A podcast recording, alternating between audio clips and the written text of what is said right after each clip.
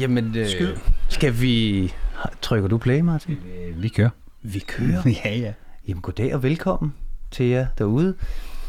Um, vi har en ny gæst i studiet i dag, um, som vi er rigtig glade for at have i. Velkommen, Hans. Tak, det er hyggeligt at sidde og kunne se på vand og jer to. Ej, ja, solen er lige brudt frem. Ja. Det er sgu godt. Det er Det- endelig blevet noget, der minder om sommer. Godt nok med vintertemperaturer, ja. men det er lidt sommeragtigt. Der er lidt blå himmel. Ja, vi skal ikke snakke om, hvordan DMI har prøvet at forudsige, hvordan det kommer til at blive. Det, det, det bliver man gammel af, ældre. Ja, og så har jeg det sådan, at vejret, ligesom nu er jeg kommet meget op på Færøerne, ikke? og vejret er noget, man bare skal acceptere og indrette sig på, fordi du kan ikke gøre noget ved det. Vejrguderne er større og stærkere, end du er, så det er dumt at lade sig styre af vejret, også humørmæssigt, fordi så kan det blive svært at komme igennem dagen. ja, Der skal mere en dårlig vejr til at ødelægge min dag. Åh, det er godt. Det er godt. Vi, Hans, vi, vi, nu, nu er der sikkert en del, der ved, hvem du er, men det kunne være meget sjovt at høre, hvis du selv lige skulle lave en ultrakort blå bog af dig selv. Hvad vil du, hvad- hvordan vil du præsentere dig selv? Så, så jeg tror, det vigtigste er at sige, at jeg er journalist, fordi det føler jeg, jeg er, fordi jeg blev uddannet fra Danmarks Journalisthøjskole. Godt nok i 1988, men den gælder jo stadigvæk. Det er jo ikke sådan, man, at den ligesom et kørekort udløber. Øh, så jeg er, jeg er først og fremmest journalist, og, og så tror jeg, jeg vil sige, at jeg er sådan en historiefortæller, og godt kan lide at fortælle historier, og godt kan lide at møde mennesker, snakke med mennesker, og og så tror jeg, jeg vil sige, så har jeg jo så sidenhen øh, både været heldig at få lov til at være med til at udgive en bog, og jeg har skrevet lidt på en øh, kortfilm, som ikke er kommet endnu. Jeg har lavet mit eget tv-program, og jeg har øh, haft forskellige projekter. Jeg har fået lov til at indspille en, en plade engang, som var for sjov. Så jeg har virkelig lavet mange forskellige ting, og så er jeg blevet vicepræsident i, i kraftens bekæmpelse, som jeg er meget stolt af. Og, og kunne bidrage lidt med noget håb og noget humør, forhåbentlig. Øh, så det tror jeg egentlig er det, jeg vil sige, at jeg er journalist med en masse andre sidebeskæftigelser, som godt kunne minde lidt om en, øh, en eller en buffet i, i ord. det, ja. det var, var, var, det kort? Var det kort? Det var det vel ikke. Jamen, det, det, er, jo, det er jo svært at korte sådan et omfattende CV til. Det, jamen prøv, jeg, jeg kan sige det på den måde, når jeg nogle gange har set, hvad jeg har lavet, og, og ser den der CV-liste over programmer, jeg har været med i og, og, og lavet, og, og hvad jeg ellers har beskæftiget mig med, så kan jeg godt nogle gange tænke, shit, der har alligevel været fart på. Altså, der er meget, der er rigtig meget. Rigtig meget imellem. Altså, jeg, jeg, jeg kan... Det er, det er ligesom det der med, når man snakker corona, ikke? uden sammenligning ellers. Jeg kan ikke rigtig huske, der var tiden før, du var på tv. Er der ikke? Nej. Altså, det, jeg kan ikke huske, hvad... Hvor gammel er du? Ja, nu er jeg, jeg er jo samme alder som Thomas, så er så 43. 43. Ja. Altså, det, det er ikke fordi, jeg tror, du har været der i 43, men, men det er bare, når jeg sådan tænker, at du har været på sendefladen i rigtig, rigtig mange år efterhånden. Jamen altså, den første gang, jeg var på Landsdækken TV, var jo med... øhm, Altså, Mandagschancen var det første program, jeg var vært på, og det er tilbage i det er 97, og det er jo... Altså, og jeg kan godt mærke, at nogle gange tænker, "Nå, gud, det er 14 år siden. Nej, det er 24 år siden, Ja. fordi vi er i 2021, vi er ikke i 2011. Jeg står nogle gange, jeg halter sådan 10 år bagefter. Jeg kan også nogle gange føle, at jeg lyver, når jeg siger, at jeg er 57, så har jeg lyst til at, at rette mig selv og sige, det er jo løgn. Du skal ikke gå og sige, at du er ældre, end du er.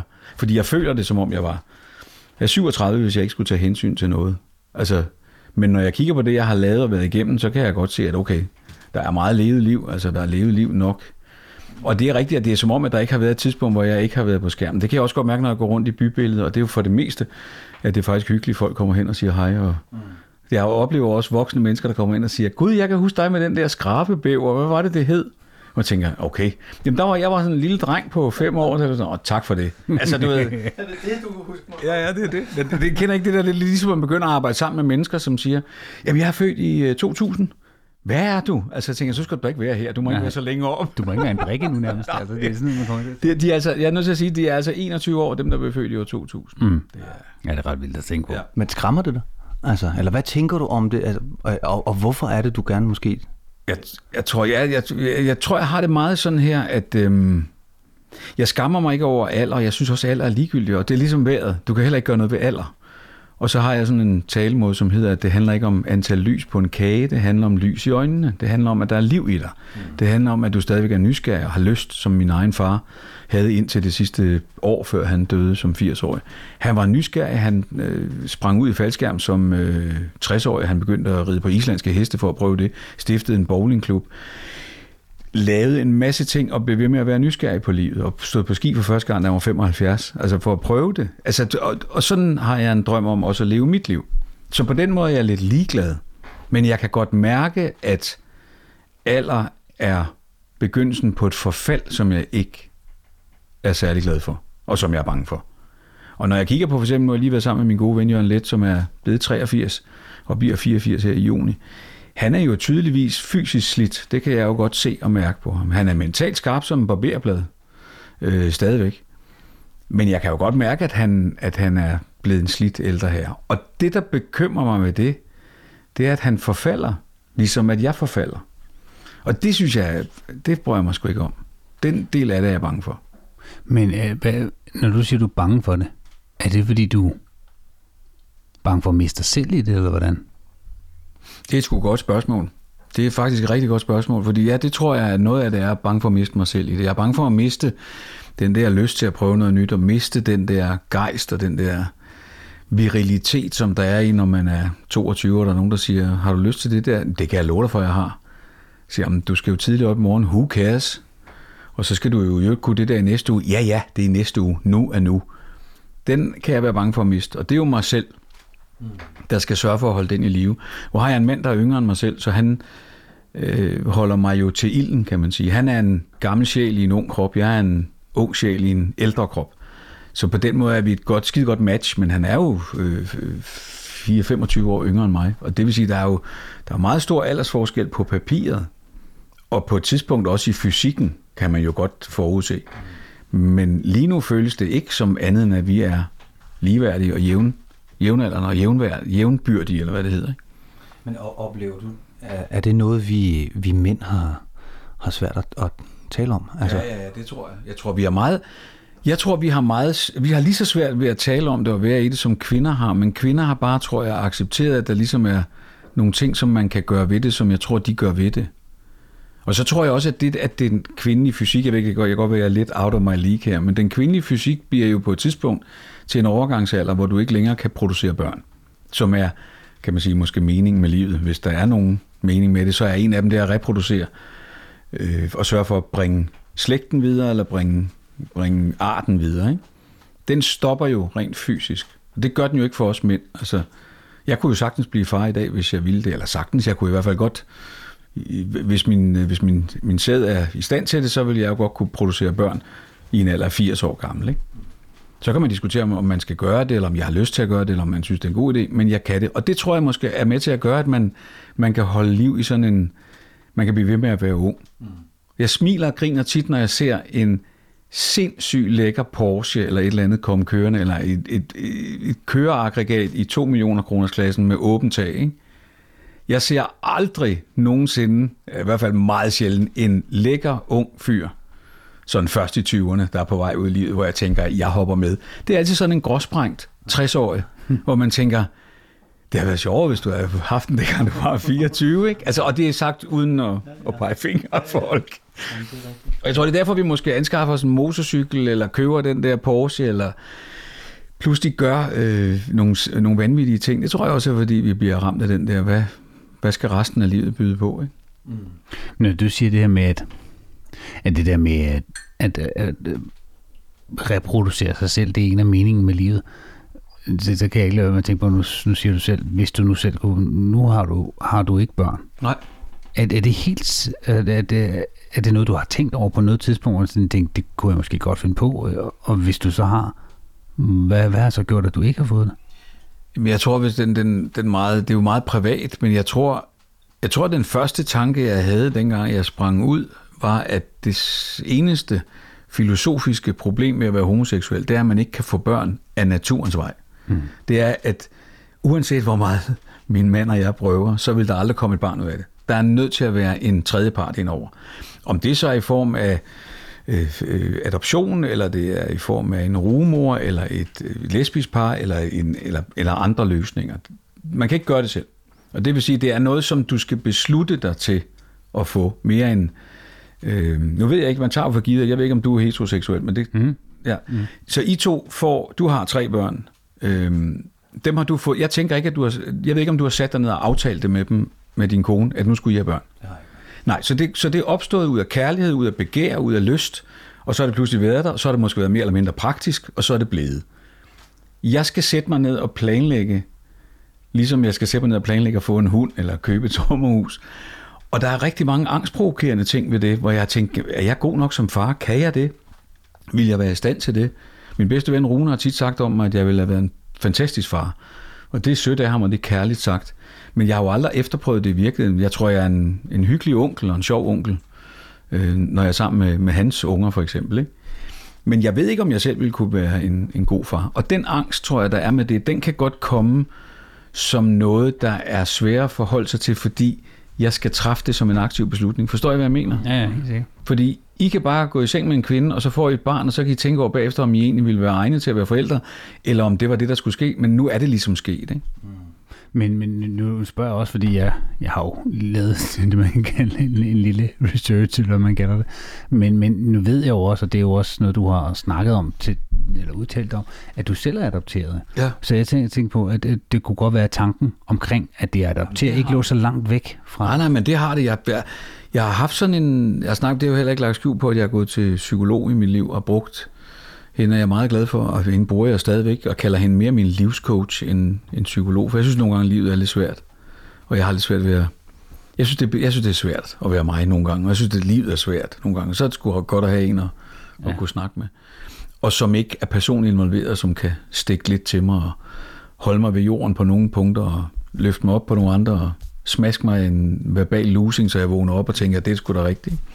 Og hende har jeg snakket med det om også, hvor jeg, hvor jeg godt kunne mærke, at jeg havde sådan en, en drøm om at være, være den, der adopterede et barn, som havde det svært. Sådan et, jeg, jeg kaldte det at adoptere et rumænsk gadebarn, som ikke havde kærlighed i sit liv, og som manglede nogen. Altså at redde det barn. Og der tror jeg, hun meget klogt sagde, hvis det, hvis det er alvor, så skal vi tale om det, fordi så nemt er det ikke. Fordi de skader, der er på et barn, der er to-tre år gammel, kan være meget, meget svære at dele med, og, og er ikke bare sådan noget, man kan gå ind og kaste kærlighed på, og så er det det. Og det må sige, jeg var jo fire måneder, da jeg blev øh, hentet af mine forældre. Og den skade i gåsøjne, jeg har taget af det, i forhold til angsten for at miste, og angsten for at ting slutter, og aldrig være god til at sige farvel og sådan noget. Den lille skade, jeg har taget det, kan jeg da godt mærke i mit liv. Det har ikke været et kors, men det har da været en grund til, at nogle af de reaktionsmønstre, jeg har, og den måde, jeg opfører mig på, er sådan. Så det er heller ikke bare sådan alligevel. Men det, altså det har jeg tænkt på. Jeg troede, du ville henvise til noget andet, fordi jeg, i min bog står jo fortielser. Også fortæller om, at jeg faktisk jo slutter cirklen ved selv at blive, i, altså gøre en pige gravid, da jeg er 18 år, 19 år gammel, og hun er 17, og var på vej til USA. Øh, og det barn besluttede vi ikke at få. Og jeg sagde jo til hende, at jeg gerne ville have det, hvis det var, men jeg var også, altså jeg støttede hende i uanset hvad. Jeg var klar til at tage ansvar for, at jeg havde gjort hende gravid, fordi det var et barn skabt i kærlighed. Det var kærlighed, det var begær, det var... Altså jeg var vild med hende, jeg var forelsket i hende. Meget forelsket i hende. Og knust, da hun gik for mig. Og så sagde min mor på et tidspunkt, tror det er derfor, du er blevet homo? så sagde jeg, nej, jeg tror ikke, at du vil blive lesbisk, hvis far forlod dig. Nej, for helvede, sagde hun. Så sagde jeg, nej. Altså, så jeg mener, det er jo ikke noget, der kommer af. Det er jo ikke skuffelse. Man bliver ikke homo, fordi man er skuffet. Men der kunne jeg jo godt være blevet far, og det har jeg tænkt over mange gange i mit liv. At alle de der beslutninger, man træffer i sit liv, hold nu kæft, de har store konsekvenser, nogle af dem. For jeg skal jo leve med hele mit liv, at jeg faktisk har været med til at tage ansvar for at tage livet af det, der var mig i en nyere udgave. Ikke? Fordi hvis mine biologiske forældre havde truffet den beslutning, øhm, så har jeg jo ikke siddet her. Det synes jeg er vildt mærkeligt at tænke på. Og den beslutning lever jeg med. Og jeg tror nogle gange, at jeg har snakket med, med den omtalte kvinde om det, for jeg har løbende igennem årene haft kontakt med hende sådan sporadisk, bare lidt. Og der er talt med hende om, der kunne mærke, at jeg tror egentlig, det nok har, hun har siden fået børn, at det nok har været en større beslutning for mig, end for hende, tror jeg, på det mm. tidspunkt, egentlig. Jeg tænker jo altid på det der med, at det er jo kvinden, og det er jo kvindens krop og sådan noget. Og det er også rigtigt, at det er det. Det er jo hende, der går det fysisk igennem. Men vi går jo begge to igennem det sådan i hjerte og sjæl og sind og sådan noget, ikke? Og det, det kan jeg da godt mærke, at jeg tænker på, at altså, der kunne sidde en over for mig på, ja, hvis du trækker 18 år fra min 20, så er en på 39. Altså, mm. det, er jo, det synes jeg, det er vildt at tænke på. Det er nærmest en på vores alder, jo. Ja, ja, det er jo det. Ja, ja, og det er jo det. Men øh, nu kommer jeg bare til at tænke på, fordi når du så man kan vel ikke lade være med at tænke på, nu, nu har jeg, nu er jeg så heldig, at jeg stadig har begge mine forældre. Øhm, Thomas har mistet sin far, øhm, men du har mistet begge dine forældre. Ja. Og der, der tænker jeg bare på, mm, har du skænket det nogle tanke, det der med, at i forbindelse med det her med, med, med, med, med den abort dengang, at det, nu, nu, du så, nu har du ikke rigtig noget familie tilbage som sådan. Altså i hvert fald ikke noget, du kender til. Jo, det ved jeg ikke, hvor meget kontakt du har til din biologiske. Men, men, men nu, når jeg siger forældre, så mener jeg jo faktisk, at din adoptiv øh, hvad hedder det, mor og far, er din mor og far. Altså fordi de andre, og det, det vil bare... jeg også altid kalde dem. Ja. Så det, det, min mor og far er min mor og far, som ikke er mere. Hmm. De andre to mennesker er nogen, som har skabt mig, men som ikke er, det er ikke mine forældre. Altså, Nej, det er det ikke. Det, det er, er noget biologisk Det er noget biologisk ophav. Ikke? Min mor og far er væk. Og ja, det kan jeg love dig for, jeg har også, fordi jeg er enebarn. Mm. Altså, jeg har tit tænkt over den der ensomhed, der ligger i, at, øh, og den eksistentielle ensomhed, der ligger i at være den eneste, og, og ligesom være den sidste. Øhm, min mand har også mistet sin mor, han er også forældreløs. Så, øh, og han er noget yngre end mig, men nu er vi jo så begge to i en situation, hvor vi ikke har nogen forældre, og vi har heller ikke nogen, jeg har ikke nogen søskende. Øh, jeg har selv, man kan sige, jeg har faktisk adopteret mine søskende, fordi jeg har tre mennesker, som jeg kalder mine tre musketerer, som er Rune, Michelle og Kasper, som er to lillebrødre og en lille søster. Og, og, og det er de jo ikke i blod. Michelle har en søster også, men de andre to, Rune og Kasper, som, øh, som jeg er meget tæt på og føler mig meget knyttet til, de er begge to enebørn. Så jeg tror, vi, er, altså, vi har jo vi har måske taget hinanden til sig, altså, fordi vi måske også føler en, en søgen mod at have nogle flere at dele det med. Fordi jeg synes, det var svært, da mor og far øh, faldt væk, og, og det er jo ikke kun det, de falder væk, det er også der, hvor de begynder at falde. Det er jo det, jeg snakker om før med forfaldet. Det, jeg synes, det er, det er virkelig hårdt at være i, og det er meget ensomt at være i, og ikke have nogen søskende at dele det med. Fordi jeg har jo delt med mange af de her tanker med Rune, og, og, og, øh, og snakket med Michelle om det og sådan noget, men, men det er jo ikke deres. Så det er jo sidst ende mig. Og, og de har jo været med til at ja, både fysisk at bære mine forældre ud af kirken, men også at være der og bære mig igennem det. Så, så de har jo været der. Men, men den der periode inden, hvor man er vidne til The Downfall og The Downclimb og hvad det hedder, der er man alene. Mm. Og der kan jeg da godt tænke nogle gange, at gud, er det nu klogt, han har sagt, at jeg ikke har nogen. Men jeg tror, jeg har jo set nogle mennesker, som jo har søskende, de aldrig ser. Ja, jeg skulle også sige, det er jo ikke engang, det er jo ikke engang implicit, at selvom man har nej. familie, så bruger Nej, nej, det er det. Og jeg tror, på en måde føler jeg, at, at øhm, altså Michelles familie for eksempel, altså Michelle er, som er Michelle Belais, som, som nogen nok vil kende fra fjernsynet, vi har jo kendt anden siden, at vi begyndte at lave tv sammen i 97, ikke? Og, så det, vi har jo i snart, i, i 25 år, har vi haft med hinanden at gøre, og blevet tættere og tættere, og været igennem skilsmisser, dødsfald, øh, bryllupper. Vi har været igennem det hele, og nu er, bliver hendes sidste unge nonfirmeret her på søndag. Ikke? Altså, vi har været igennem det hele sammen, og også øh, været med til at bære hinanden, han har sagt, ud gennem kirken på de der svære skridt til en begravelse af, af forældre. Ikke? Og det betyder jo mere det, vi har været igennem sammen. Og jeg ved godt, at jeg ikke er hendes blodbror, og hun har blodfamilie, men hendes øh, søster og søsters børn, som er, jeg kalder dem mine nevøer, altså, fordi det, jeg føler, jeg er en del af familien. Og Roger, som gudskelov stadigvæk lever, som er familiens overhoved, er Roger er, er ligesom, jeg kalder ham også PP, som er fransk for bedstefar. Ikke? Altså, det, altså, jeg føler, jeg er med øh, i den familie. Og det er jo noget, der kommer fra hjertet, og ikke fra blodet, og ikke fra, altså ikke fordi det står i nogle papirer. Så, så det er noget praktisk, mm. som der så ikke er der. Det synes jeg er meget smukt. Altså, at, at, altså, i mine øjne er det jo næste kærlighed. Ja. I sin, i sin bedste form. Ja, det tror jeg også. Det, det er det også i sin reneste form i ja. virkeligheden. Det, det er sjovt, når man kommer op i en eller anden hvis er der nu, nu er jeg ikke nået dertil nu, men jeg kunne forestille mig, at kommer det inden for de næste halve dekade eller et eller andet. Men, men det her med, at men, men når, man er, når man er der i starten af 20'erne, og man er i midten af 20'erne og starten af 30'erne, så kigger man meget fremad. Mm. Og hvad skal der ske i fremtiden og sådan noget. Men på et eller andet tidspunkt, så begynder man også, altså så begynder overvægten i ens tanker måske også at kigge lidt tilbage. Ja, ja, ja. Og der tænker jeg også, øh, nu har du lavet det her tv-program, for eksempel, hvor du tager tilbage og kigger på din folkeskole og snakker om alt det her. Ja. Øhm, I forhold til det, øh, det her med at kigge tilbage, der kunne jeg også forestille mig det her med, at man lige pludselig ikke har nogen forældre længere og sådan noget. Altså, man, man, man får en eller anden, et behov for ligesom at samle op på det hele, og samle det på en eller anden måde, så man kan forstå det inde i sit hoved. Var det en af grundene til, at du lavede den der udsendelse? Eller hvad var grunden til, at du lavede den udsendelse omkring det? Jamen, det, jeg tror, altså virkelig startede det med, at jeg sad, jeg sejlede, jeg blev gift med min mand. Jeg, I virkeligheden er det sådan, at jeg blev opereret for, for kræft to gange, og var igennem kemoforløb. Hvornår var det helt præcis? Øh, 15 og 16. Så det er sådan, det er lige et år efter din... Ja, altså det, det starter med, at min far dør i 2012, og jeg bliver skilt og nyforelsket.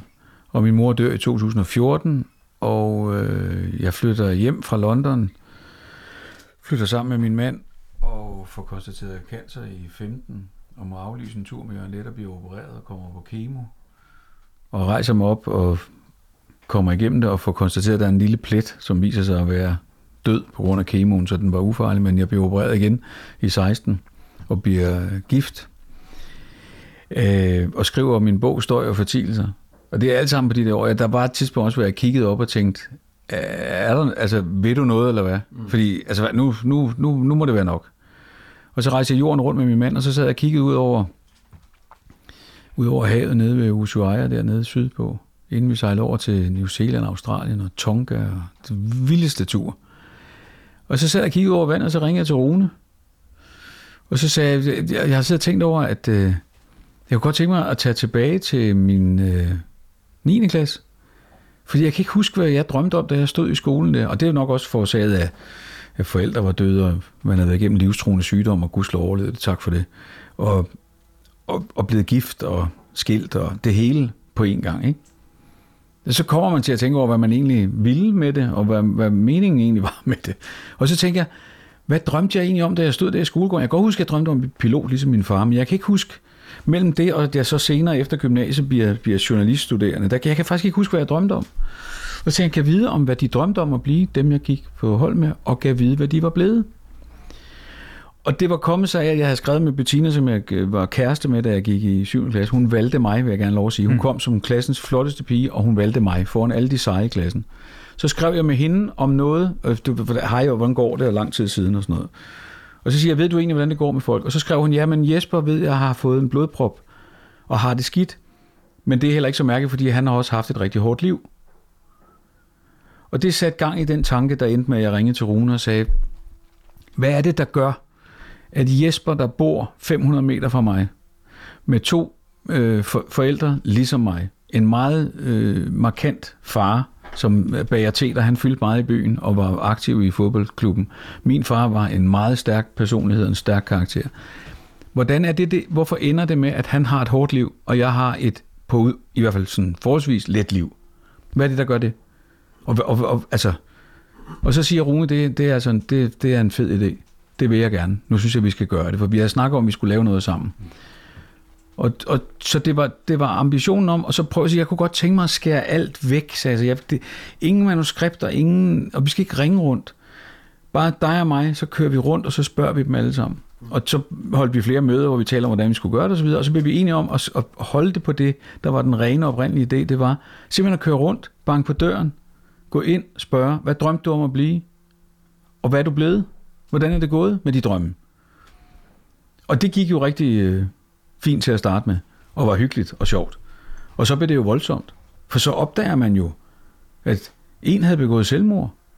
En, en anden øh, ville ikke være med, fordi hun var blevet mobbet. En tredje var stukket af til, til Australien, og jeg anede ikke, hvad der var sket med ham. Øhm, og sådan blev det ved. Og, det, altså, og som Rune sagde, selv din klasse er vanvittig. Altså, dit, dit vilde liv er også en afspejling af en klasse, der er vild, fordi der var så mange vilde historier. Men det var også en historie om liv og død, og det var faktisk en historie, som jeg tror, hvis I to tog tilbage til jeres respektive klasser, så tror jeg, I ville finde det samme. Mm. Lykke, sorg, død, liv. Mm. Skilsmisser og folk, der har holdt ud og siger, jamen det er på grund af parterapi eller på grund af noget andet. Mm. Men det er hele livet, altså hele livet i sådan en boble. Ikke? Altså, jeg vil sige, den, jeg synes, den rapper meget, fordi jeg især netop har haft de tanker. Altså, hvad, hvad, hvad, er der, hvad, hvad er der blevet af mine tidligere klassekammerater de forskellige steder? Hvor de, og nogle af dem har man måske lidt kontakt med, kvæg måske de sociale medier eller hvad, men, Ja. men jeg tænker, det er måske også øh, der, hvor, hvor vi begynder at komme hen i vores liv her. Ja. Altså når, når vi bliver ramt af nogle ting, større eller mindre begivenheder, så, så tror jeg, eller så tænker jeg i hvert fald, at vi som mænd begynder ligesom at, gud, hvad, hvor fanden var det, jeg var henne der? Ja. Så ja, og hvorfor? og hvorfor? Og, og altså, jeg tror, det var noget af det, der ramte mig øh, så hårdt, øh, var, at jeg kunne, jeg, kunne, jeg kunne se mig selv bevæge mig rundt og banke på døren. Og det er derfor, det er et godt program på den måde, og det, jeg normalt sidder ikke og roser mig selv. Det må man men, gerne. Ja. Det må man gerne. men tak, ideen, jamen det har jeg også lært af Jørgen Let, han siger, må man ikke godt være stolt? Det skal man da. Jo, det synes jeg godt, man må. Så jeg, jeg vil gerne sige, det grund til, at jeg er stolt over det, er, at lige nok det, du siger der, er faktisk, det gør mig enormt glad, fordi det handler faktisk ikke kun om, at jeg tog rundt og fandt min gamle klasse. Det handler faktisk om, at det måske også får dig til at tænke, at hvad med din gamle klasse? Hvad med der, du kommer fra? Og hvad med dine drømme? Fordi det handler faktisk lige så meget bare om, at Altså ligesom du sagde før med, at det er, at man er bange for at miste sig selv. Jeg tror, at når man når til det punkt i livet, hvor man mister sine forældre, og hvor man ligesom har haft et arbejde og tjent penge, eller sat børn i verden, og ligesom er der, hvor man tænker, okay, 50 år, det er ikke sikkert, det er halvvejs. Det kan godt være, det er mindre. Og det er i hvert fald nok mindre, mens det er vanvittigt sjovt. Øh, fordi det kan godt være, at man får nogle år flere, når man holder op med at ryge og ikke spiser hvidt brød, men som min gamle øh, helt Billy Connolly, en skotsk komiker, han siger, det er jo fint nok, at jeg så har spist øh, sundt brød og holdt op med at ryge, men alle mine venner ryger og spiser hvidt brød, så de er så døde. Så hvad skal jeg så lave? Det er jo ikke en alder, hvor man kan rende rundt og knalde og have det sjovt. Og i al sin råhed er det jo rigtigt. Så jeg vil hellere have det sjovt nu og her. Og der tror jeg bare, det også er der, når man kommer til, som du siger, man, altså, I nærmer jo så med jeres 43.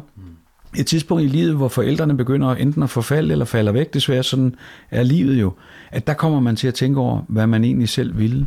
Og om man har, altså det er også, har man nået det, man ville? Jeg tror også, det var fordi, jeg tænkte, at når man er, når man er 50, ikke? eller i hvert fald der, hvor I er ved at være nu, så, så skal man jo være godt i gang med at udleve sin drøm. Fordi nu begynder det at knive med at nå det. Altså, og det er bare at sige, og det er brutalt at sige, men det begynder jo at knive. Jeg ved godt, jeg kan ikke nå at blive balletstjerne og fodboldspiller og sådan noget. Det, det ved jeg godt, det kan jeg godt leve med. Vi er heller ikke den nye Thomas Stangarsinger på ski. Men hvis jeg har en drøm om at opleve Hawaii, eller øh, kravle op i, i nærheden af Himalaya-bjergene, eller sådan noget, så, så, så begynder det jo at være, at, at jeg skal gøre det. Ikke? Fordi det er jo sjovt at tage til Grønland nu, end det er, når jeg er 76.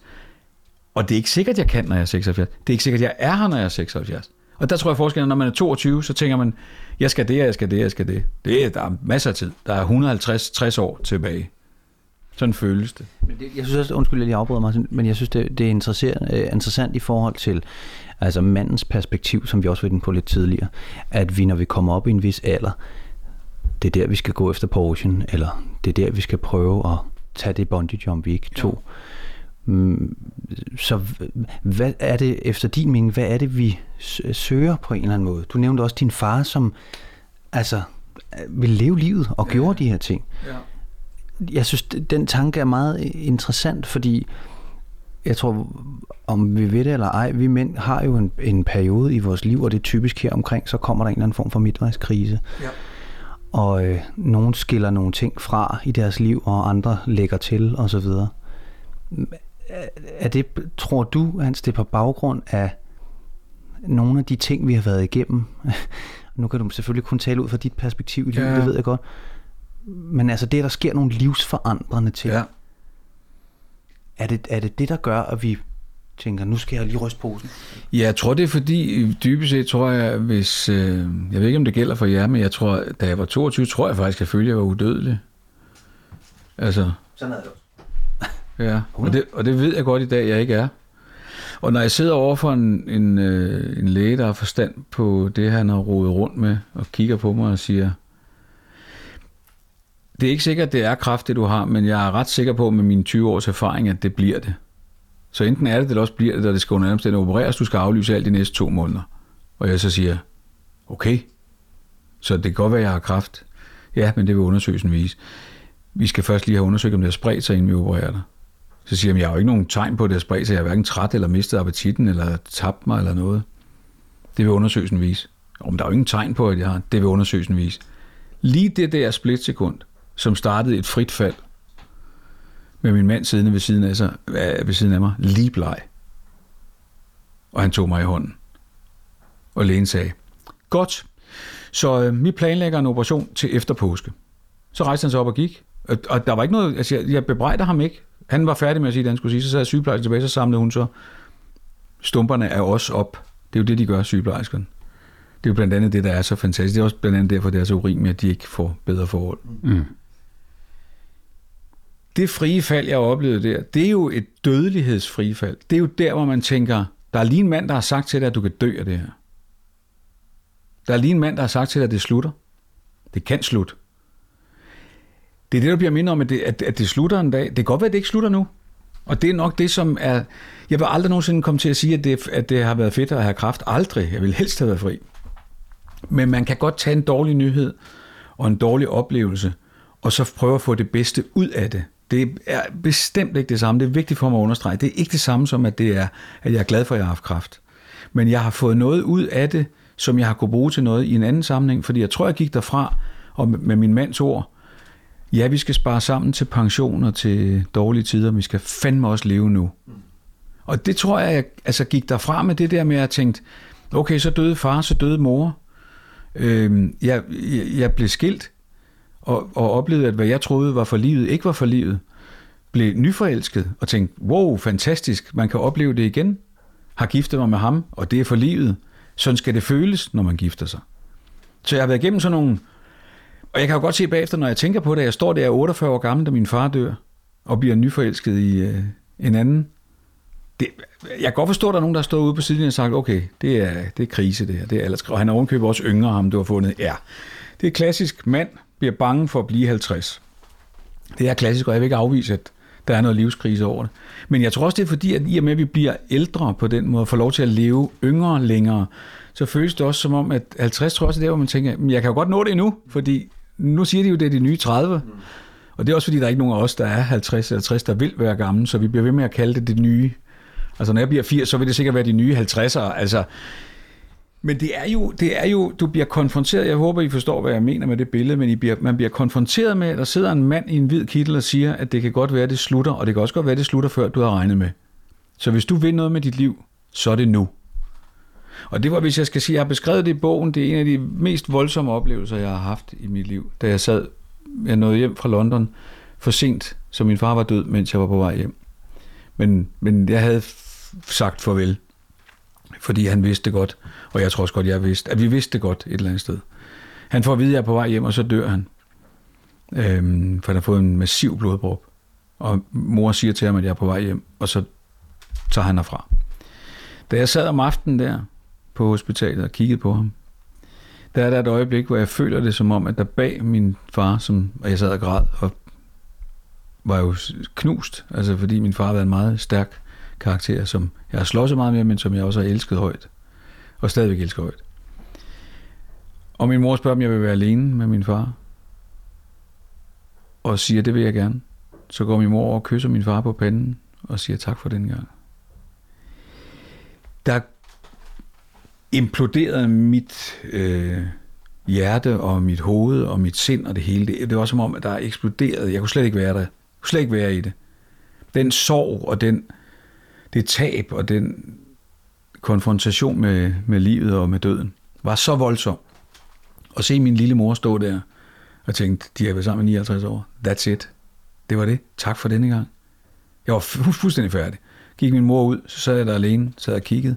Og så fik jeg fornemmelsen, at jeg kan bedst beskrive det på den her måde, at der bag min far stod en mand med et baseballbat, som han svingede og slog mig lige midt i ansigtet. Og sagde til mig, hvis du vil noget andet med dit liv, end det du er i gang med lige nu, så er det nu, for du ender der. Og det, det, det, det er hverken en, en, jeg ved ikke om det er katarsis eller religiøst eller hvad det er, men følelsen var at sidde der og tænke, nu er det nu. Og jeg havde mødt Jobbe på det tidspunkt og var blevet forelsket. Så det ene tog det andet med sig. Og jeg føler, at jeg rejste mig op derfra og tænkte, jamen det er også rigtigt. Jeg har x antal år. Jeg ved ikke, hvor mange. Det er der ingen, der kan fortælle mig. Det er der heller ikke nogen, der skal, fordi det vil man helst ikke vide. Men nu går jeg ud og gør det. Nu går jeg ud og tager det, jeg kan. Så må det briste eller bære. Og jeg kan da også godt se, at der er nogle færre mennesker, der har taget med mig, end, end der var før. Men de er rigtige. Der, der mangler ikke nogen, fordi de mennesker, der er der, vil mig på den måde, jeg er, på godt og ondt. det du ligesom... ja, det er en, vold, det, det er en voldsom. Jeg kan godt forstå, hvis det er, det er lidt voldsomt. Og det er nej, det, jeg, synes, jeg synes ikke, jeg synes, ja, nej, jeg synes, hvis jeg skal mere beskrive det, så synes jeg, det, det er ret befriende, at, at du siger det på den måde, fordi jeg vil næsten, og det må ikke tolkes forkert, men jeg vil næsten ønske, at folk oplever det der psykologiske spark i røven eller baseballbat i ansigtet på et eller andet tidspunkt. Om, øh, selvfølgelig forhåbentlig behøver det ikke at være under lige så tragiske omstændigheder, men bare det, at man får det der wake-up, fordi tænk at gå gennem resten af livet som lidt en zombie og bare følge et 9-16 job og, og, og lige pludselig ligge på sit dødsleje og så kunne lave en top 10 over ting, man fortryder, i stedet for at lave en top 10 over ting, man faktisk synes, hold kæft, det var fedt det der. Ikke?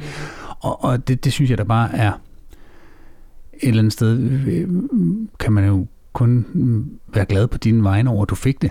Fordi tænk, hvis, du, hvis det bare havde været sådan lidt la-la, og så var det ligesom videre, fordi det bare var en af livets under, at man mister dem, man holder af. Ikke? Men er det derefter også, kommer jeg bare nysgerrig på, da det sker, hvad, hvad, hvad, hvad får du lyst til at gøre? Hvad, hvad, hvad er det, nogle af de ting, altså jeg tænker, der må være noget, hvor du sådan tænker, det her, det skal jeg gøre, for det har jeg gået og tænkt over i lang tid. Jamen, jeg tror, det, det er sådan nogle... Det er sådan nogle vilde ting, som, som da vi for eksempel besluttede at bruge en formue på at rejse jorden rundt med cruise og så stå af undervejs og, og blive i Tasmanien og holde ekstra weekend og indhente skibet bagefter med et rutefly. Og, altså sådan nogle vanvittige ting. Altså opleve det hele og bare gøre det. Altså, og vi tog til Færøen, og vi, vi havde de mest action 10 dage, og det var ikke planlagt hjemmefra, det blev planlagt fra dag til dag, og vi gjorde det bare, og vi sejlede 110 km i timen ud over Udover de, de færøske del af Atlanterhavet sammen med, hvad der er blevet en, en meget, meget god og nær ven, Sigmund, som har sådan nogle ribbåde, som han sejlede med. Og jeg sejlede 95 km i timen, og han sagde, at de kunne sejle 110, og så siger jeg til ham, var det 110? Så siger han, nej, det var 95. Vil du gerne sejle 110? Ja, okay. Altså, du ved, og jeg sad der, og det var 8 år inde i hovedet, og sagde, ja, jeg vil gerne prøve at sejle 110. Og jeg sejlede, og vi sejlede så hårdt. Kender I det, når man skriger og griner, og det er lige på kanten af, at man tænker, lige om lidt, så skriger jeg faktisk, fordi jeg er bange. Jeg skriger mm. faktisk ikke kun fordi jeg er begejstret, men også fordi jeg er bange. Den følelse af at være så meget i live, det er sådan nogle ting. Altså det er den der følelse, jamen så gør vi det.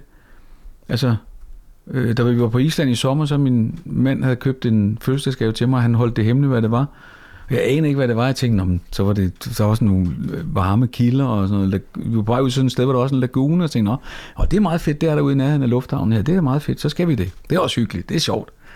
Og så holder der en helikopter, og så siger han, jeg har bestilt to timers helikoptertur ud over vulkanerne og sådan noget. Og på, jeg var fuldstændig som sådan en 10-årig dreng, og sådan, ja, yes, det vil jeg gerne.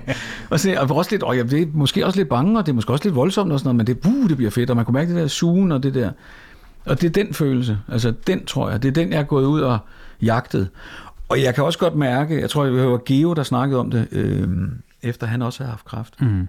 Og jeg virkelig kunne genkende, han sagde, at han, var, der var startet sådan et, et adrenalin jagen, som næsten var periodvis for meget. Mm. Og det kunne jeg også godt mærke. Jeg kunne også godt mærke, at, at jeg lige skulle sætte tempoet ned igen, for jeg gik sådan fra at være udødelig til at tænke, gud, jeg kan jo dø, hvad øjeblik det skal være, jeg må nå at opleve det hele i dag, fordi det er ikke sikkert, der er i morgen, til at sige, okay, rolig nu, rolig, men det, det, altså, fordi man bliver så bange, så man, man kører på sådan et rush. Så det er egentlig mere været sådan, så har det været sådan noget med, at hvis jeg gerne ville lave det der program med Rune, så skulle jeg gøre det, og hvis jeg gerne ville, du ved, gøre op med, med altså forfølge de der følelser, som er vigtige, og jeg har, når jeg holder foredrag, så siger jeg også altid som en meget central sætning i det foredrag til folk, det letteste i livet er ikke altid det rigtige.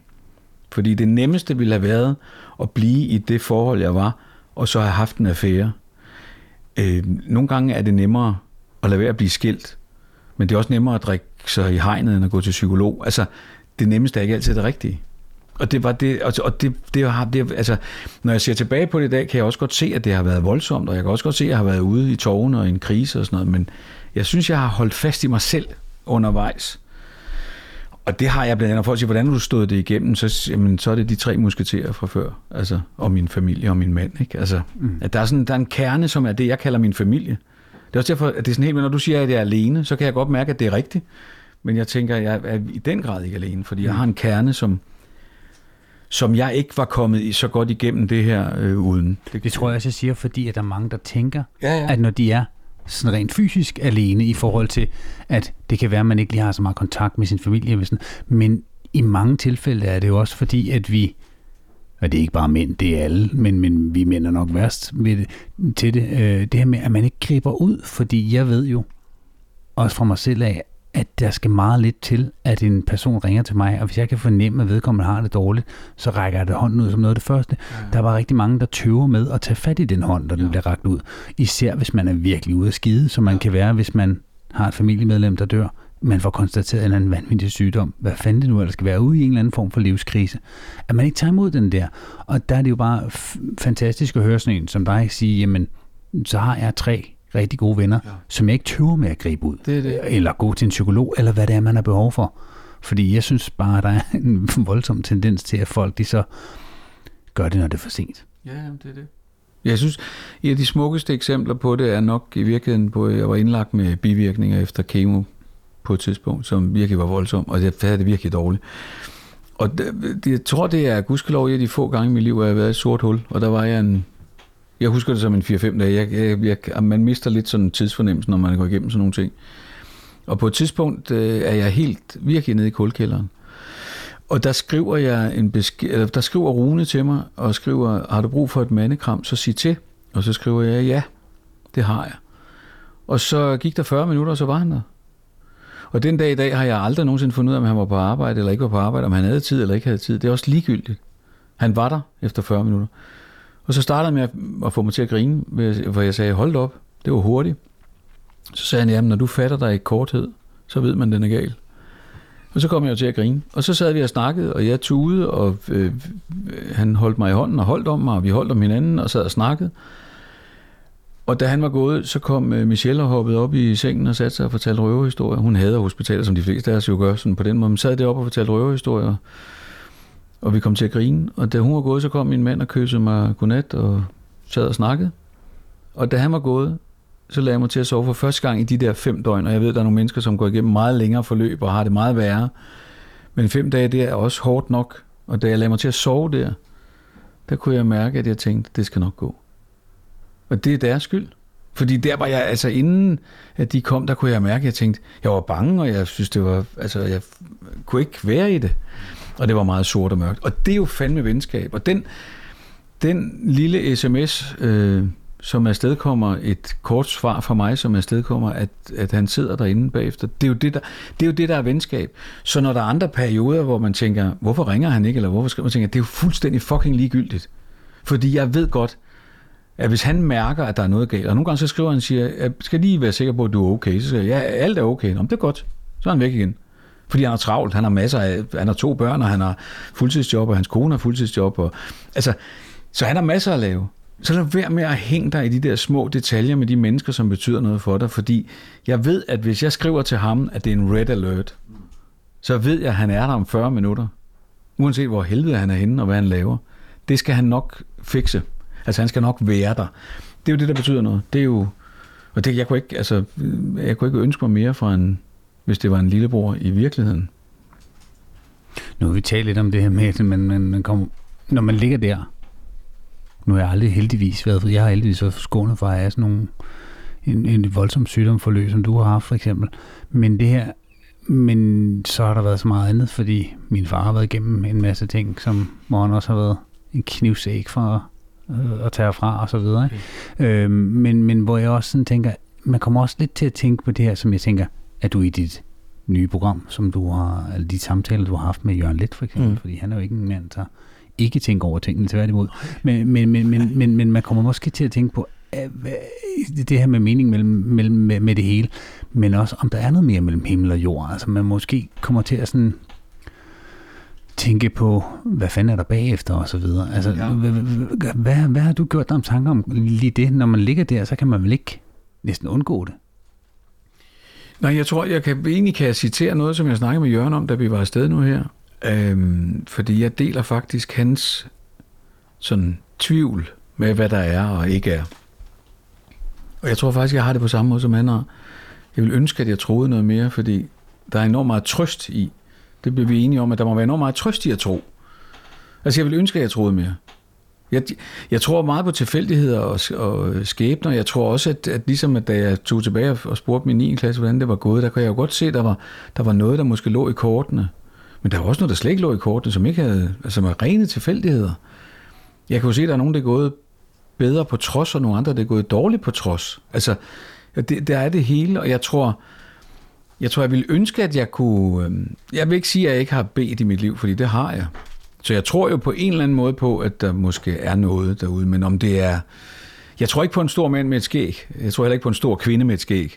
Altså, jeg tror heller ikke på en tredje køn med et skæg. Jeg tror, jeg tror ikke, at der er noget, der manifesterer sig som sådan. Jeg tror, at miraklet og troen og håbet ligger i imellem. Altså, så når man siger, der er mere mellem himmel og jord, så tror jeg egentlig, det er noget, det er noget usynligt, og det er noget med, hvad vi sender ud, får vi tilbage, og det er noget med, hvad vi giver hinanden og tager med. Men jeg vil ønske, at jeg troede, fordi, så ville jeg, fordi jeg er bange for at dø. Altså, jeg, jeg hader tanken, og kan godt nogle gange sidde og få sådan nogle kuldegysninger ved tanken om, at det jo slutter. Og det er jo det, jeg bliver, altså dele af det der med mit kraftforløb, som, som jeg er taknemmelig for, var så relativt begrænset i tid. Fordi det, det er det værste, når du får konstateret kraft, det er, at man, man bliver hurtigt klar over, at det er ikke noget, der tager 14 dage. Det tager år, fordi du bliver mindet om det. Du skal hele tiden til kontrol. Ja, ja, det, og, og det er jeg taknemmelig for, at man skal. Men man bliver hele tiden konfronteret med det. Og det tager tid, inden man kan lægge det fra sig igen. Og man er jo redselslagen, hver gang man er op til de der tjek. Men det starter jo også med en redselslagenhed, som simpelthen er, skal jeg dø nu? Min første tanke var, at jeg var igennem alt det her, så tænkte jeg, skal jeg så dø nu? Nu har jeg endelig fundet, ligesom ud af, at, at nu skulle jeg ud og leve livet på, ikke at jeg ikke har levet livet før, men nu, jeg er også lige blevet mindet om, at, at denne her centrifuge, den, den stopper på et tidspunkt, så nu skulle jeg skynde mig og have så meget som muligt ud af den. Og så lige pludselig er der nogen, der siger, at det kan være, at det stopper. Altså den redselslagenhed, den, den slog hårdt og gjorde mig bange.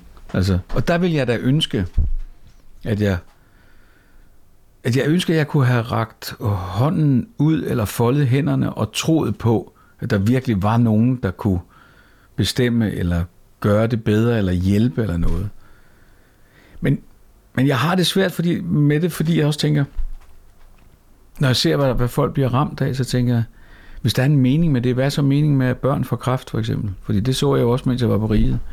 Børn, der kom gående med, med drop og sådan noget, og det, det river mig i hjertet sådan nogle størrelser, som skal rende og få hudafskrabning og plaster på, ikke? Altså, jeg tænker, altså hvis, hvis der er en mening med noget, hvad, hvad, undskyld mit sprogbrug, men hvad fanden er så meningen med det? Mm. Altså, hvis der er nogen, og hvis der er en Gud, og hvis der er en, en højere retfærdighed, og, hvad er så meningen med det? Mm. Det forstår jeg ikke. Og, det, og, og på den måde tror jeg ikke, at der er, jeg tror ikke, at der er noget, der løser sig selv ved, at vi, ved at vi, vi tror. Men jeg tror, at vi kan være så stærke i troen på, at vi kan gøre noget bedre, at det kan være med til at forandre verden. Ikke? Altså, ja, ja. Kom til os. Jamen, jamen fordi jeg, jeg, jeg bliver sgu meget ramt af det, du siger, Hans. Altså, fordi jeg synes, øh, jeg synes, jeg synes også, jeg hører dig sige, det kan godt at du ikke tror på manden med skægget, eller kvinden med skægget, eller hvilket køn, men der er et eller andet. Ja. Øhm, og det vil, jeg, det vil jeg give dig ret i. Øh, jeg ved ikke, om jeg lige har mistet den nu her, men jeg vil i hvert fald bare sige, altså det, Det gør man nogle gange, når det virkelig gælder. Så mister man faktisk evnen til at, si- altså, ja, til at sige det i sætninger. Det tror jeg også, det er derfor, jeg taler så meget. Det er fordi, hvis jeg taler længe nok, så inden i det, hvis du hører rigtig godt efter, så inden i det, siger jeg det. Og jeg er ikke altid selv klar over, hvornår jeg siger det. Jamen, du siger faktisk noget, som, som slog mig lige før. Altså det der miste. I virkeligheden, altså jeg hører dig sige, det er jo i virkeligheden det, du er bange for. Det er vi mænd, eller det, det er jeg også bange for, at mm. miste. Ja, ja, det er jo... Altså livet, Ja, men også relationerne, kærligheden. ja. Øhm, og det og det bliver jo, tænker jeg, i de tilfælde øh, virkeligt, da du sidder ind til den konversation sammen med din mand og lægen, og får de ting at vide. ja. Øhm, så jeg, jeg oplever også grunden til, at, og det kan godt være, at jeg overhovedet ikke har ret her, Hans, men grunden til, at du skal ud, og, og du prøver alle de her ting, det er, fordi du er bange for at miste det, så derfor vil du jo gerne nå det. ja, ja. Og det tænker jeg jo er en, en helt, altså, det vil jeg, sådan vil jeg sgu også have det. ja. jeg vil, jeg vil, jeg vil, altså, da jeg mistede min far, der tænkte jeg også, ej, alt det vi ikke nåede. Ja. Jeg ville da have elsket at kunne hoppe i faldskærm, eller gå en tur på stranden og spise en pølse på, du, altså whatever. Hvor gammel blev jeg? 63, 62 faktisk. Så det var ikke meget. Så det er jo, det er jo, det er jo, det er jo det, vi, eller nu taler jeg jo kun for mig lige nu, men mm. det er det, jeg oplever også, det du siger, og jeg tror også måske, det er det, du siger lidt, Martin. Det der at miste, for Ja. fanden. Det er det, vi alle sammen er bange for her i livet. Men det er jo også fordi, der er en, der er en mistethed, som er ubærlig, og det er, at jeg sidder og tænker på, at uanset hvor meget jeg beder, eller hvor meget jeg ønsker, eller hvor meget jeg drømmer, så kan jeg ikke, når jeg sætter mig ud i bilen, ringe til min far, som jeg har gjort så mange gange, og fortælle ham, at jeg elsker ham, og jeg savner ham, og at øh, vi har haft en samtale, der betyder noget her. Det kan jeg ikke, og det kommer jeg aldrig til. Og det, det tab er ubærligt. Og jeg kan se, det påvirker dig, og det kan jeg godt forstå. Og det, og det er jo det, der er ved livet. Og det var faktisk også derfor, at, at jeg siger, at den gave, som kommer grimt pakket ind i form af en kraftmelding, fik mig jo også til at opdage og tænke på, at jeg sidder og kigger på min bedste ven Rune, og så tænker jeg, jamen hvad nu, hvis der er nogen, der tager ham fra mig? Altså det er jo, og det er jo det, sorg er jo kærlighed, der ikke længere er noget sted at gå hen. Mm. Og det betyder jo, at hvis man skal undgå det, så skal man lade være med at knytte sig. Men det kan vi jo ikke. Nej, Og- og, og- det skal vi jo heller ikke. Præcis. Det skal vi Men er det også derfor, at du, nu kan jeg jo se nu, for vi følger dig på Instagram for eksempel, men, men, men jeg, jeg, jeg fornemmer virkelig, at du her de seneste par år virkelig har gjort en død ud af at skrive, hvor meget du elsker livet. Ja. Og hvor meget, det, det, jeg ved ikke, om det er en gang om måneden, men det er ret tit, hvor du ligesom kommer med en, det er ikke bare en, ja, her går det godt, jeg spiser en vaffelis, jeg står og har det fedt. Altså, der er nogle spadestik dybere, må man sige. Ja, ja, men det, det er rigtigt. Jeg tror også på at sende, jeg tror på at sende noget godt derud. Jeg vil gerne, jeg vil gerne sprede, jeg synes, der er så meget lort i den her verden, og så meget ondskab, og så meget negativitet, og jeg har, jeg har lyst til at, at gøre mit til, i hvert fald at skabe nogle små åndehuller, hvor det, hvor, det er, hvor det er håbet om, at det nok skal gå, og det bliver bedre, og man godt kan komme igennem det. Det er også derfor, da jeg sagde ja til at være vicepræsident i Kraftens Bekæmpelse, var det også, jeg sagde, at det jeg tror, jeg kan bidrage med, det er, at jeg kan, jeg kan sige til de andre, især mænd derude, at øh, snak om det. Sig, hvordan du har det. Og jeg kan sprede noget håb, og jeg kan minde folk om, at det er lige så svært at være pårørende, som det er at være ramt. At det er ligesom, jeg siger, at vi er ramt. Vi har været ramt af kræft, fordi min mand har været lige så hårdt ramt, selvom han ikke fysisk direkte har været ramt, så har han været det indirekte. Og så tror jeg, at håbet og sprede det er vigtigt. Og, og vigtigt at finde de der, jeg, vi, sammen med min mand fandt vi ud af også under hele det her forløb, at vi, vi snakkede hver aften, inden vi faldt i søvn, om dagens moment. Fordi der er det altid. Altså der, selv på de mørkeste dage vil der være et øjeblik, som det var så dagens moment. Ikke? Og om ikke andet kan man grine af det, fordi det var en aften, hvor jeg sagde til min mand, hvad var dagens moment? Så sagde han, det var i går.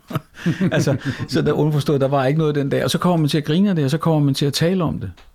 Og der tror jeg bare, at, at i og med, at man, når jeg lægger de ting op, som jeg lægger op, så er det også sådan et, et forsøg på at sige, det kan godt være, det er hårdt, og jeg ved, der er mange, der lider og har det svært. Men, men, men håbet er sgu det sidste, du må tage fra. Og det er også derfor, at, at formuleringen, nu må vi se, om det har spredt sig, det vil undersøgelsen vise, det er en faktuel rigtig melding, men det er enormt vigtigt, at, at, at sygeplejersken bagefter siger, men lad os nu vente og se, fordi det, det du siger er da et godt tegn. Altså, det, det, det er vigtigt at række den der hånd op og sige, prøv at høre, det kan også godt være, det er kræft. Det kan også godt være, at det er alvorlig kræft. Det kan også være, at du skal opereres. Og det kan også godt være, at du skal opereres mere end en gang. Det kan også godt være, at du skal have kemo. Men det kan godt gå. Der er rigtig mange, der overlever. Så det er ikke sikkert, at du skal dø.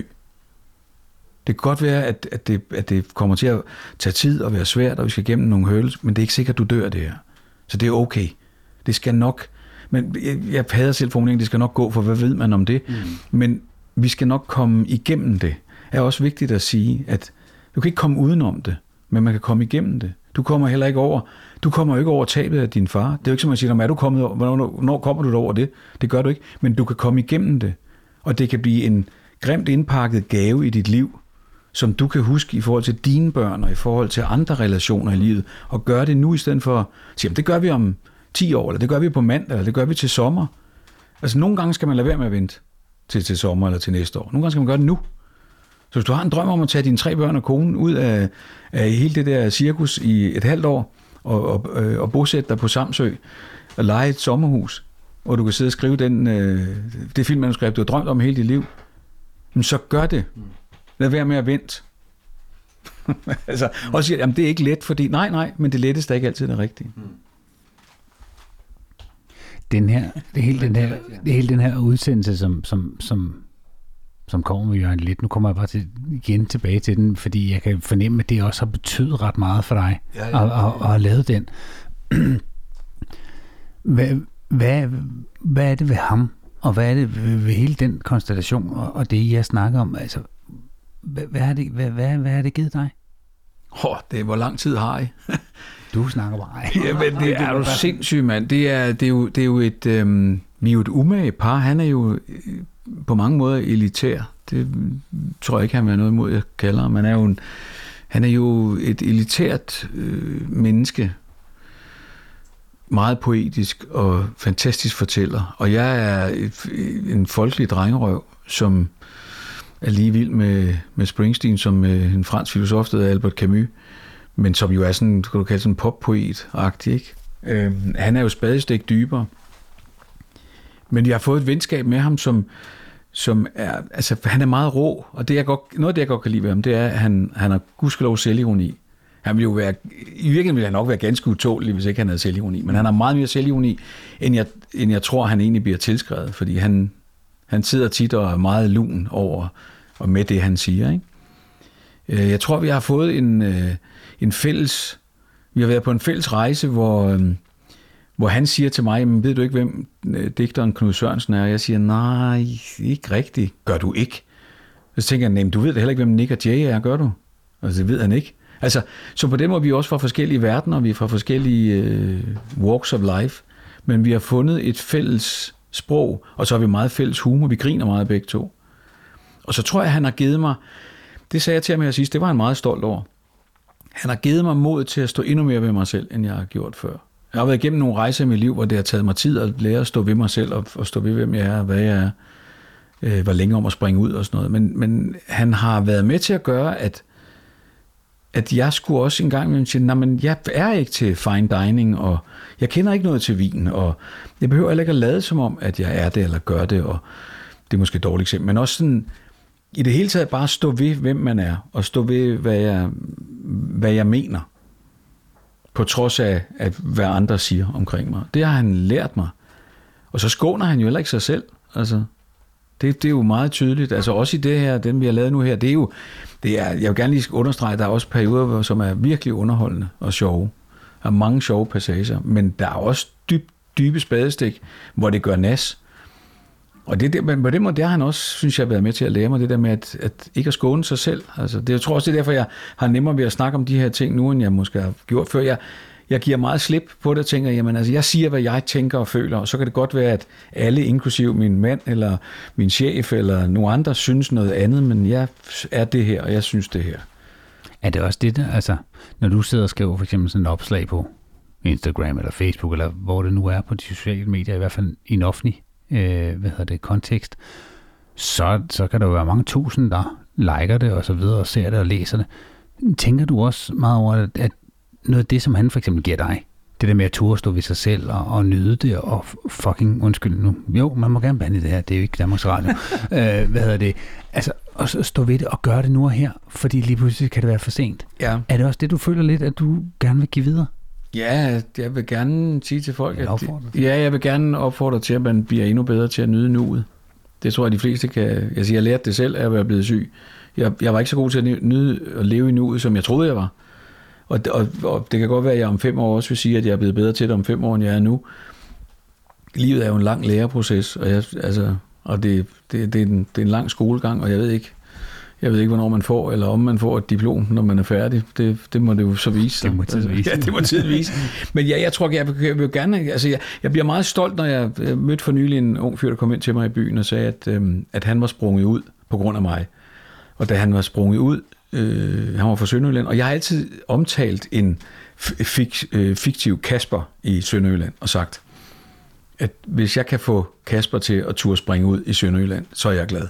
Og jeg har mødt i citationstegn Kasper fra Sønderjylland, som var sprunget ud, og som af sin mor fik at vide, jamen når hans bilgår er det, så er det også okay, du er det. Og det, at han sagde, at han havde fået mod til at springe ud på grund af mig, var jeg enormt stolt over. Jeg synes, det er morsomt, at moren har sagt, Nå, okay, men Hans Pilgaard, som... jeg tror også, jeg for, for mange mennesker, jeg er sådan, altså en homoudgave af en løv på steg, ikke? fordi jeg, jeg, har jo ikke, jeg skiller mig ikke ud som andre på samme måde. Jeg larmer nok ikke lige så meget, og min håndled er nok ikke lige så løs, og Altså, der er nogle ting, hvor folk kan være lidt bange for, hvad det, hvad det er, ikke? Og der tror jeg bare, jeg er sådan, jeg er sådan udgaven. Steff Holberg udgave Den røde pølse. Den røde pølse, ja. Den, ja. Og der tror jeg bare, det, altså, og det bliver jeg enormt stolt over, at han har fået modet, fordi at han har set mig springe ud på tv-agtigt, ikke? Altså være, være i offentligheden og sige, ja, jeg er homo. Men for mig har det været meget vigtigt, og det har det været igennem hele det der, at jeg er ikke kraftpatient. Jeg er ikke homo. Jeg er ikke øh, skilt. Jeg er Hans, der tilfældigvis er homoseksuel, har haft kraft og er øh, været igennem livet med skilsmisse og lykkelig bryllup gang to. Altså, at jeg er ikke, jeg, jeg gider ikke at være en, jeg gider ikke at være en diagnose, jeg gider ikke at være en sygdom, jeg gider ikke at være en titel. Jeg er Hans. Og det er på godt og ondt, og du kan sagtens ramme nogle ting op, som jeg ikke kan finde ud af, eller som jeg er dårlig til, eller som er gået skævt, eller burde have været anderledes. Og jeg er ked af, at jeg har såret mennesker på min vej, men jeg er hand, så jeg har gjort det. Og gør det med åben pande, og står ved det, og ved godt, at der er nogle mennesker, der har været blevet såret på min vej.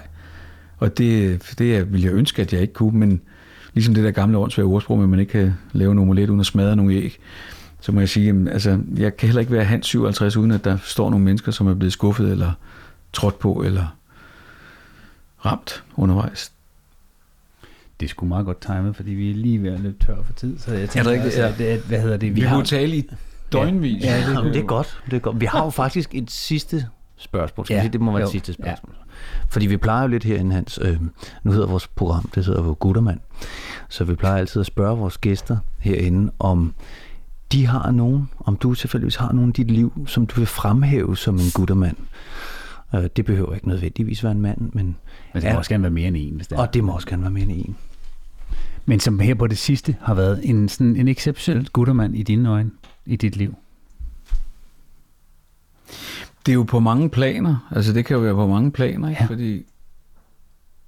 Altså, det er fordi på det, på det, sådan, på det fjerne plan, så Springsteen, som er citeret på den her t-shirt, han er jo den bedste ven, jeg har nogensinde har haft, som jeg aldrig har drukket en øl med fordi hans musik og hans tekster har hjulpet mig igennem livet. Og jeg tit har tænkt, hvor fanden ved han det fra? Hvordan ved han, at jeg har det sådan? For lige at sige, så står der, It ain't no sin to be glad to be alive. Ja. Yeah. It ain't no sin to be glad you're alive. Det er fra Badlands.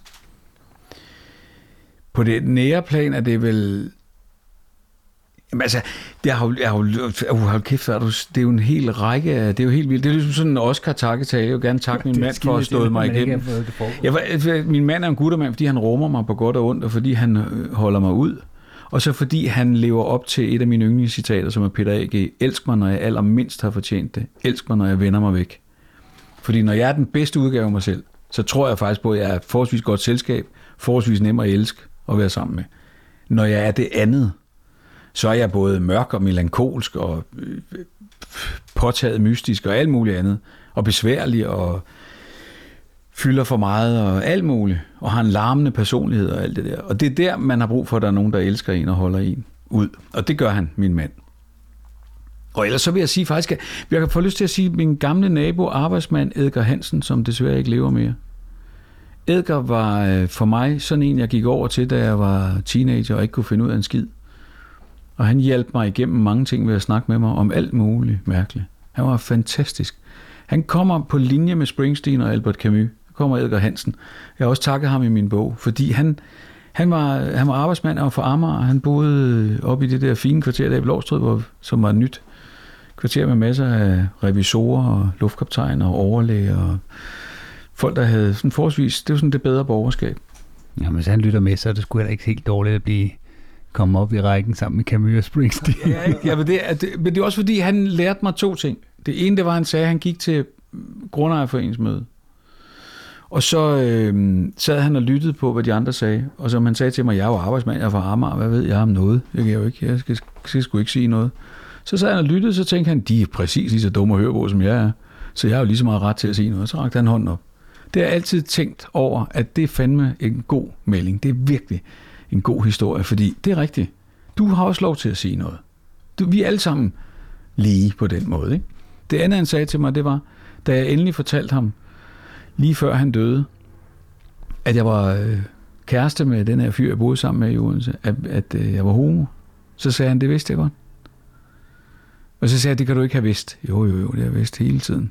Og så sagde jeg bebrejdende, hvorfor har du så ikke sagt noget? Og så sagde han meget smukt, fordi jeg tænkte, du ville sige det, når du var klar til det. Og så tog han mig i hånden, og jeg bliver helt bevæget, når jeg siger, det er stadigvæk det er fantastisk. Han tog mig i hånden, og så kiggede han på mig, og så sagde han, Hans, lad nu være med at være så bange. Det er. Og så gik jeg, og så stod han der med sit øh, stativ, og desværre var det sidste gang, jeg så ham. Så nu er han et eller andet sted deroppe, men han er herinde. Altså, og det er, det er så smukt at rejse videre med den, og jeg tænker tit på det der, lad nu være at være så bange. Mm. Fordi, altså, det, det, det, det er skræmmende en gang, men det går nok. Lad nu være med at være så bange, og lad nu være med at være så bange for at være dig. Og det er en guttermand værdig at sige sådan noget. Mm. Det var meget smukt. Det Fandme ja, godt punktum. Ja, det var det. og, og jeg udleder også af det. Vi skal jo tale med hinanden. Ja, det skal vi. Taler med hinanden. Ja, ja. Sig det. Sig, hvordan du Sig, har det. Tal om det, mand. Tal om det, mand. Hans Viggo, det har været en udsøgt fornøjelse at have dig hernede i vores lille bådskur. Tak, det har været rigtig hyggeligt. Det, det eneste, der er galt, det er, at der er mange nogle håndbrejer, og så... Ja. Når vi nu øh, slukker for mikrofonen, ja. så åbner vi køleskabet. Ja, det er det. Så er der åben inden. Jamen, jeg ringer hjem og siger, at jeg kommer først i morgen. Men øh, til jer lyttere, tusind tak, fordi I lyttede med, og øh, glæder jer til om 14 dage, hvor der endelig igen kommer et nyt fantastisk afsnit fra Guttermand Podcast. Og måske skal man lige hurtigt nævne, gå endelig ind og skrive en lille kommentar, lav det et like. Ja. Det vil vi være rigtig glade for her i vores lille hjertebarn. Yes. Tak for denne gang. Mm-hmm.